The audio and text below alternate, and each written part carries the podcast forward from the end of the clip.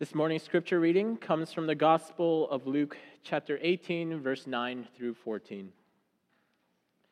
He also told this parable to some who trusted in themselves that they were righteous and regarded others with contempt. Two men went up to the temple to pray, one a Pharisee and the other a tax collector.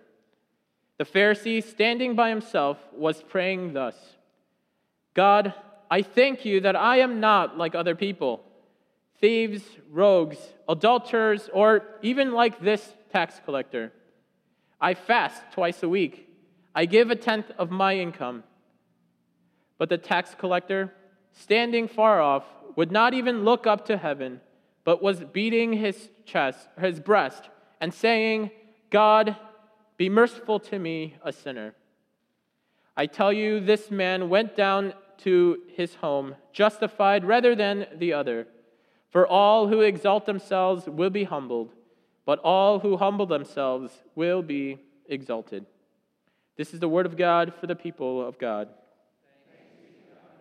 Let us pray.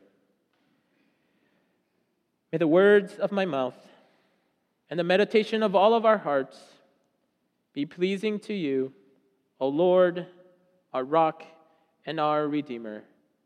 Amen. This morning we continue our sermon, uh, sermon series, summer sermon series called Real Faith. We are learning about faith from popular movies, and today's film is um, Dead Man Walking. So, Sister Helen Prejean is a Catholic nun in the Order of St. Joseph and author of the 1993 memoir Dead Man Walking. The book recounts her experiences as a spiritual advisor to death row inmates in the Louisiana State Penitentiary. Our film, Dead Man Walking, was made after Susan Sarandon, the actress who plays Sister Helen in the film, read her book and pitched it to um, her friend Tim Robbins, a fellow actor and director. In an interview, Sister Helen Prejean was asked what makes Dead Man Walking such a great film? She explains that while there have been plenty of other uh, formulaic movies about the death penalty, they have mostly been devoted to whether the person was actually guilty or not. Sister Helen asks, quote, what if you have a film that takes you over to both sides of the suffering? The victim's family and what they are suffering then the perpetrator, or his mother, and his sisters, and his brothers, and what they're suffering. Then also the suffering of the guards and the people that we hire to do the killing for us. All of this is suffering that we are bringing on ourselves by choosing, by taking the stance that it's okay for the government to decide that there are some people who have forfeited the right to life, and we're going to take their life for what they did. End quote. So if you still haven't seen Dead Man Walking, I suggest you see it because it's a really good movie, and or at least read Sister Helen's book. In the film, Matthew uh, uh, Ponsoletti, a death row inmate who was convicted of raping and murdering two teenagers, writes to Sister Helen, asking her to come and help him make an appeal to the courts. So she goes to meet him with plenty of pushback from her family and others in the religious community. Why are you doing this? You are in way over your head. He is a con man and nothing else, is what she was told. Her response was, Well, he asked me to be here, so I came. As she attends the appeal hearings, Sister Helen is approached by the victims' families. They cannot understand how she could visit Matthew and even stand with him in court. Even worse, she was giving the murderer spiritual comfort while not having once visited them, the victims. Consequently, Sister Helen decides to go and visit the parents of Hope Percy, the teenage girl who was raped and murdered.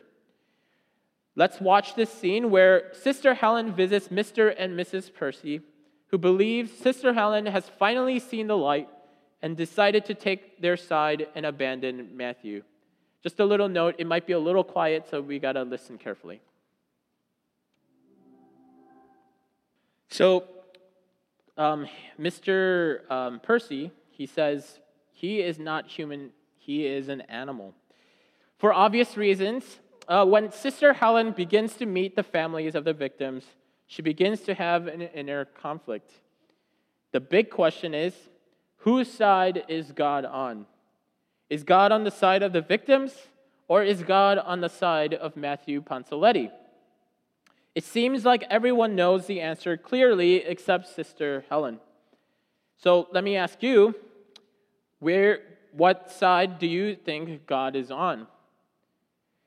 Personally, I couldn't help but sympathize with Mr. and Mrs. Percy, and I'm sure all of you are in the same boat as me.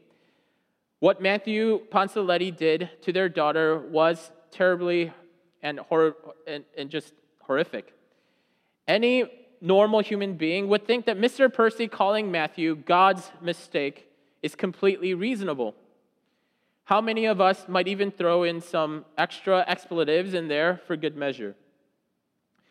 Now, acknowledging the process of grief and that we are resurrection people that believe in forgiveness and mercy, how many of us would still be Christian minded enough to ever turn to love and forgiveness towards someone that has committed such a heinous act to someone we love?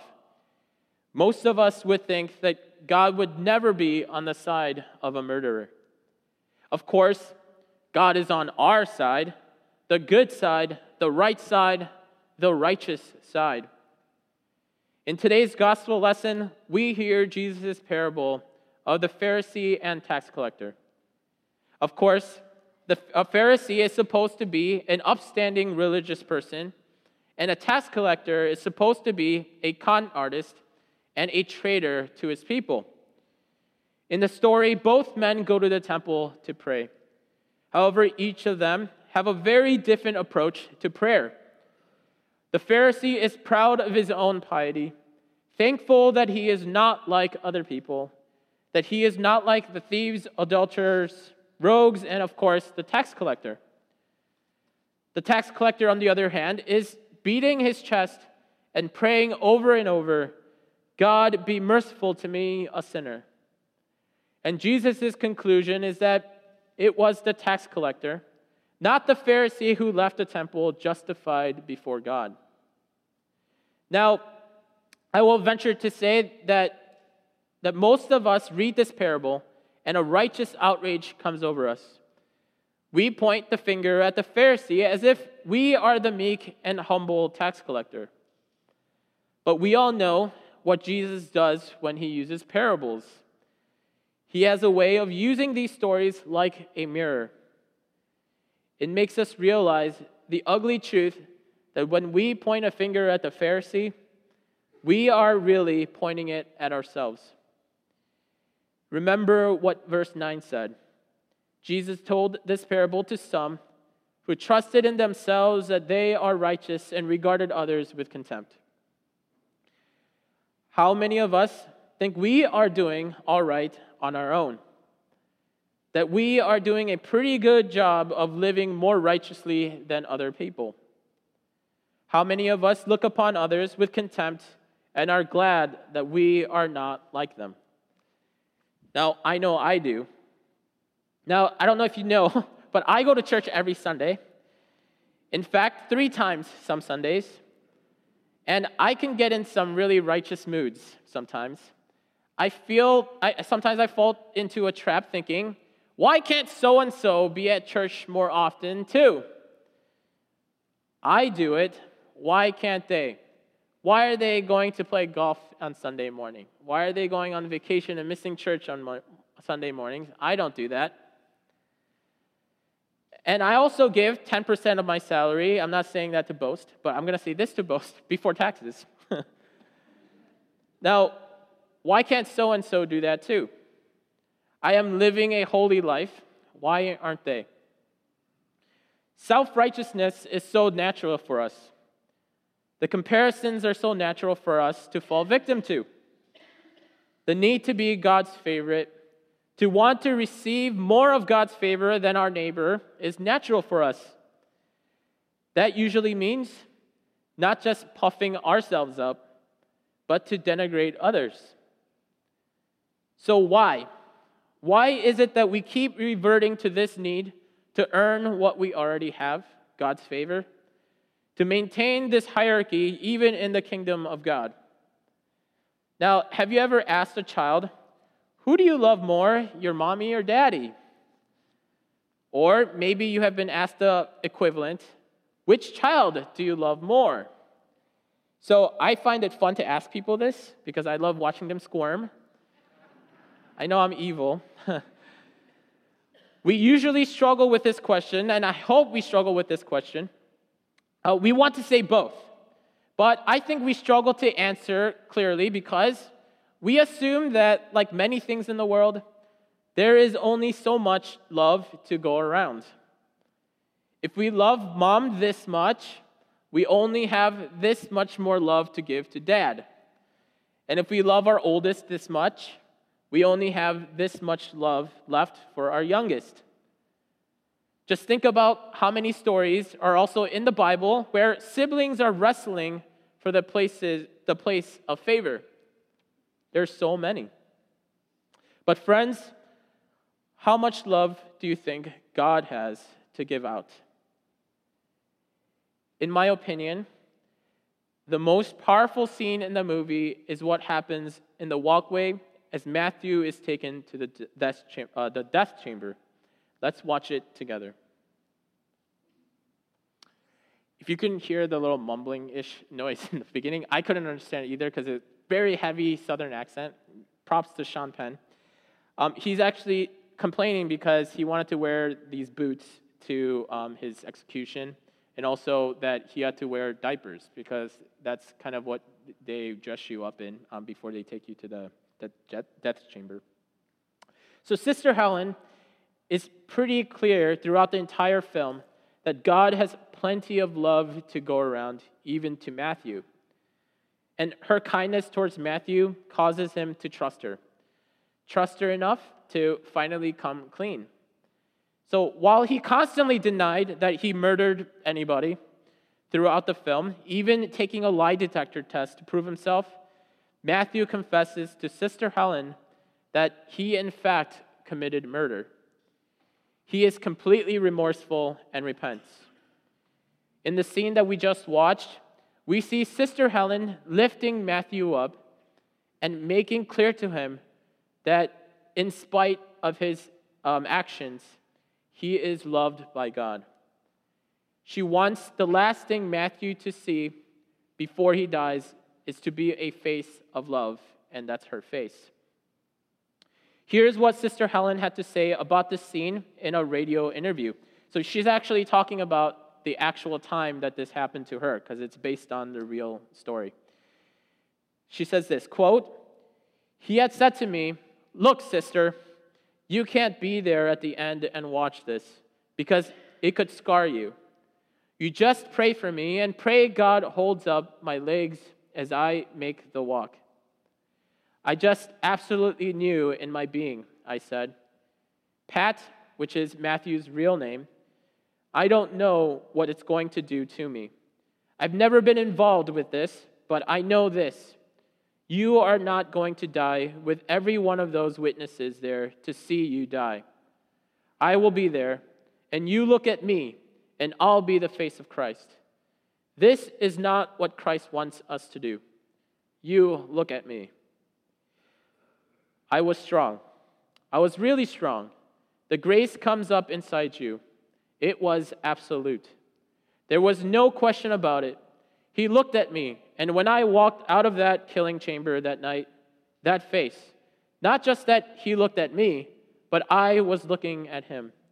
It was such an experience of grace. It grabbed my soul, and I haven't been able to leave it since. The face of love is when we see injustice, and when we see hurt, and when we see suffering, we do not turn away and say, Well, I'm neutral. That's why we gather around the story of Jesus. Remember his love for us. Why we gather around the Eucharist. Why we gather and feed on the scriptures. That we drink from the scriptures, from the fountainhead of the scriptures. In those scriptures is where we encounter Jesus. Not the pious Jesus of all these images we build up, but the real Christ who's calling us to do what he did in the world to be his hands, to be his eyes, to be his love in the world. That's going to be a challenge uh, every day for our life.